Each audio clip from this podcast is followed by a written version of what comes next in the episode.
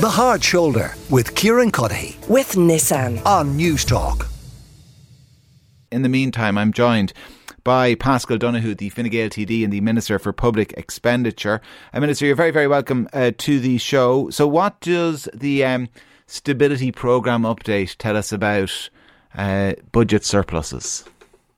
Uh, so uh, what it shows is that we have an economy, despite the many challenges that we are facing due to the war in Ukraine, despite the fact that the global economy continues to change, we have an economy that here in our country is performing well. And due to the decisions that we made during COVID about how we managed the spending of the country's money and the many decisions that we've made regarding our public finances in the past and the continued increases in corporate tax, it points to that for this year we will have a surplus of around ten billion euro with a further increase in that surplus for next year. Do we know what the increase is likely to be next year? Yes, we expect that figure uh, at the moment to be around um, anywhere between fourteen up to sixteen billion euro, with so much of that uh, being driven by an increase in corporate tax receipts that continues to go up year by year. So what are we going to do with that money? Well, uh, this is uh, the decision that we will be making as part of preparation for Budget twenty twenty-four. Um, what I'm keenly aware, uh, Ciarán, is the difficulty that there is there in explaining why we should run a budget surplus and why we should not spend every single cent that we collect. And I understand, given all the pressures that you cover off in your country and no doubt on your programme, and no doubt you'll raise with me, I know that this is a difficult argument to make, but the point I would make to your uh, listeners this afternoon is one of the reasons why we have seen this change in our public finances is we have seen the amount that we collect in corporate tax nearly double since twenty nineteen. In fact, more than double since twenty nineteen. It's gone up so quickly. It could go down very, very quickly as well. Mm. And what we have learned in dealing with shocks like a pandemic and a war is we never know what is around the corner. And we just need to be careful that money we're collecting today, we don't spend money that we might collect today, but that might not be available tomorrow. And yeah. That's the work that Minister McGrath and I will be doing with government in the time ahead. And, and I, I think most people, not everybody, but I think most people would agree with the principle of setting some of that money aside. I mean, if someone were to win the lottery tomorrow, they wouldn't splurge it all in a week. They'd know they're never going to win it again, but they'd splurge a little bit of it.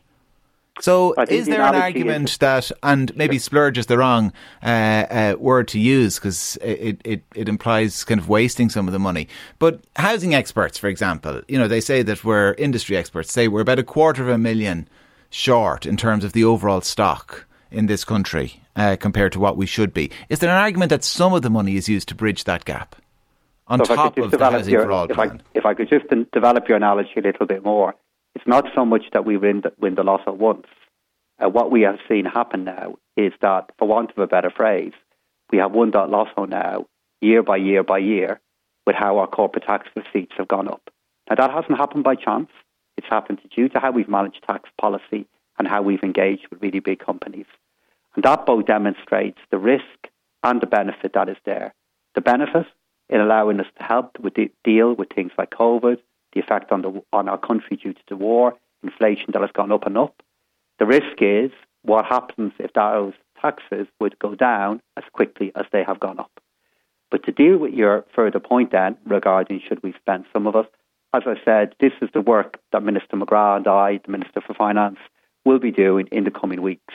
Now, each year that goes by, we spend more and more and more. Um, in twenty nineteen, we were spending around sixty-five, sixty-seven billion euro um, of our country's money. It is now ninety-one billion euro. So in a number of years, we've seen a really big increase in the amount of money mm. that we are spending. We will continue to spend more, but what we just want to do is make sure that we don't repeat the kind of mistakes which as a country, I think we swore we would never do again in the last big economic crisis, which is namely to spend money permanently that we find out we're not collecting permanently. When you talk about possible storms on the horizon, and you give the example of previous storms like COVID, Brexit, the war in Ukraine, the pensions and funding pensions in the future, to what extent do we need this money to future-proof against that problem? So this is indeed something that we'll have to consider. And Minister McGrath uh, will be developing options and recommendations in relation to this and in relation to how a surplus like this could be used. Um, I think there's a really good case to be made regarding how we can use this money in such a way that could have a really big and positive effect on our lives in the years ahead that is different to spending it all immediately. Mm. And Minister McGrath is looking at a number of options in relation to that. And of course, one of these that, you know, we could consider is what role this might help in pension provision within our country and funding the pension commitments that we have. The only, and it's a big watch out in relation to all of this, is what tends to happen when corporate tax receipts go down is it's because there's a big change in our economy, which can also swing the fund that we use to pay for our pensions into a really big deficit as well, as has happened in the recent past. But this is the kind of go- issue the government will look at in the months ahead. Uh, w- would we have more money to spend on the problems that your government face today if we raise the pension age? So we, we would wouldn't have, need as much of this to future-proof. So if we were to raise uh, the uh, pension age in the future without making changes elsewhere, that over time would lead to a reduction on other things that we want to do. But the current government's rec- decision on that matter is that we will gradually increase employers' P R S I to ensure that even as we uh, protect the pension age that we have at the moment, that we pay for that in a different way to what we're doing at the moment. Mm. So it doesn't reduce our ability to help with other things in the future. In particular, you, you'd prefer you'd prefer increase the pension age, though, I'd wager. Um, well, actually, the key thing for me is that we have enough money to pay for our public pensions in the future.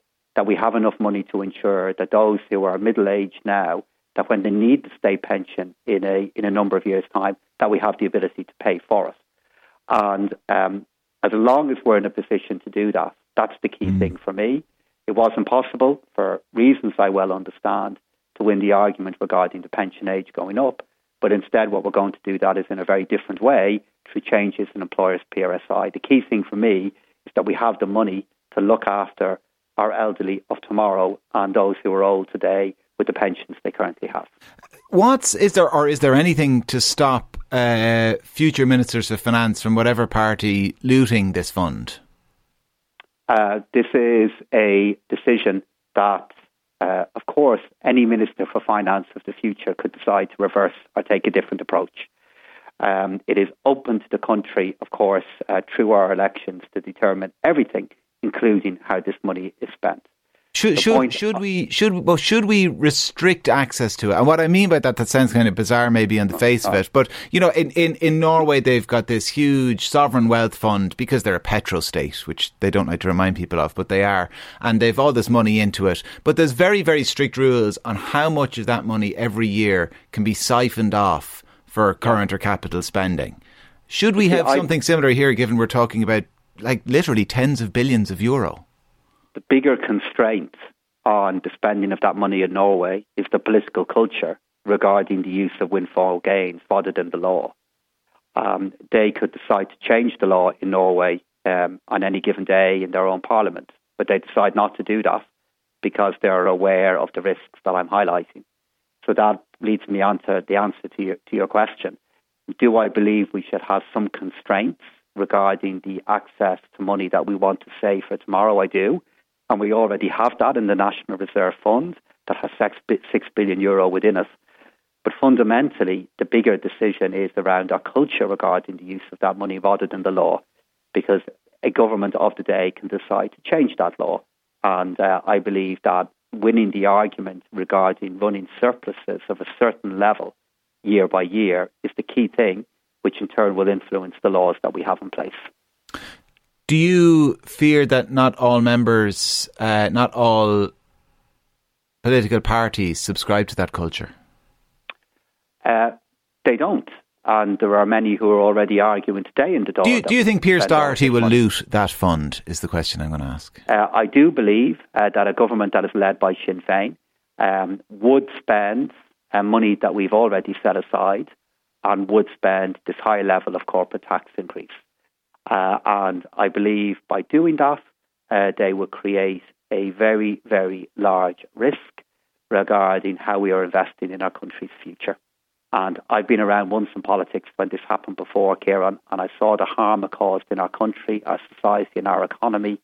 And I'm making the case again that whatever about making new mistakes, we should avoid making the same mistakes that we've already made. Uh, can I ask then, uh, before I let you go, Minister, about our Euro twenty twenty-eight, our joint bid with, uh, or rather our, the F A I's joint bid uh, with football federations in the North, England, Scotland and Wales. And I understand uh, you have some questions and concerns about the maths and whether it stacks up. So the argument that we've heard, we've heard it on this show, a ninety-three million euro outlay for the government, there or thereabouts. But don't worry, because the state will benefit to the tune of one hundred eighty-nine million euro.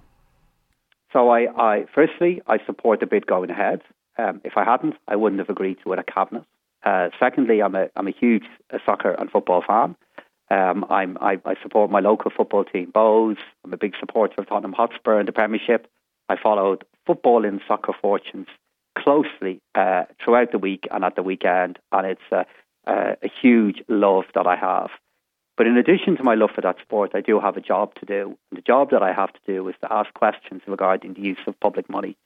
And the core question that I asked here is how can we be certain that anybody who's coming to our country, who coming to watch uh, these great football mm. games that I hope do happen here, won't be displacing people who would already be looking to travel the country to, to Ireland, given the fixed number of hotel rooms that we have. And that was the question that I asked.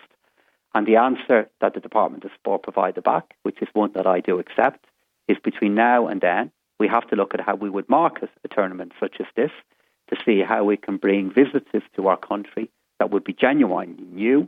And secondly, what could we do across the time of such a big sporting event happening in Ireland that we've really increased our accommodation yeah. to ensure that those who come to see the games are increasing the total you, number of... Minister, you must, have, you must have felt a little like me when I interview politicians, because that sounds like an answer to a question, but not the answer to the question that you asked, which is, if we have a limited number of hotel rooms and these people, were and they were going to be filled by people anyway, how can we claim that we're going to benefit to the tune of one hundred eighty-nine million when you're, when you're including people who are in those hotel rooms?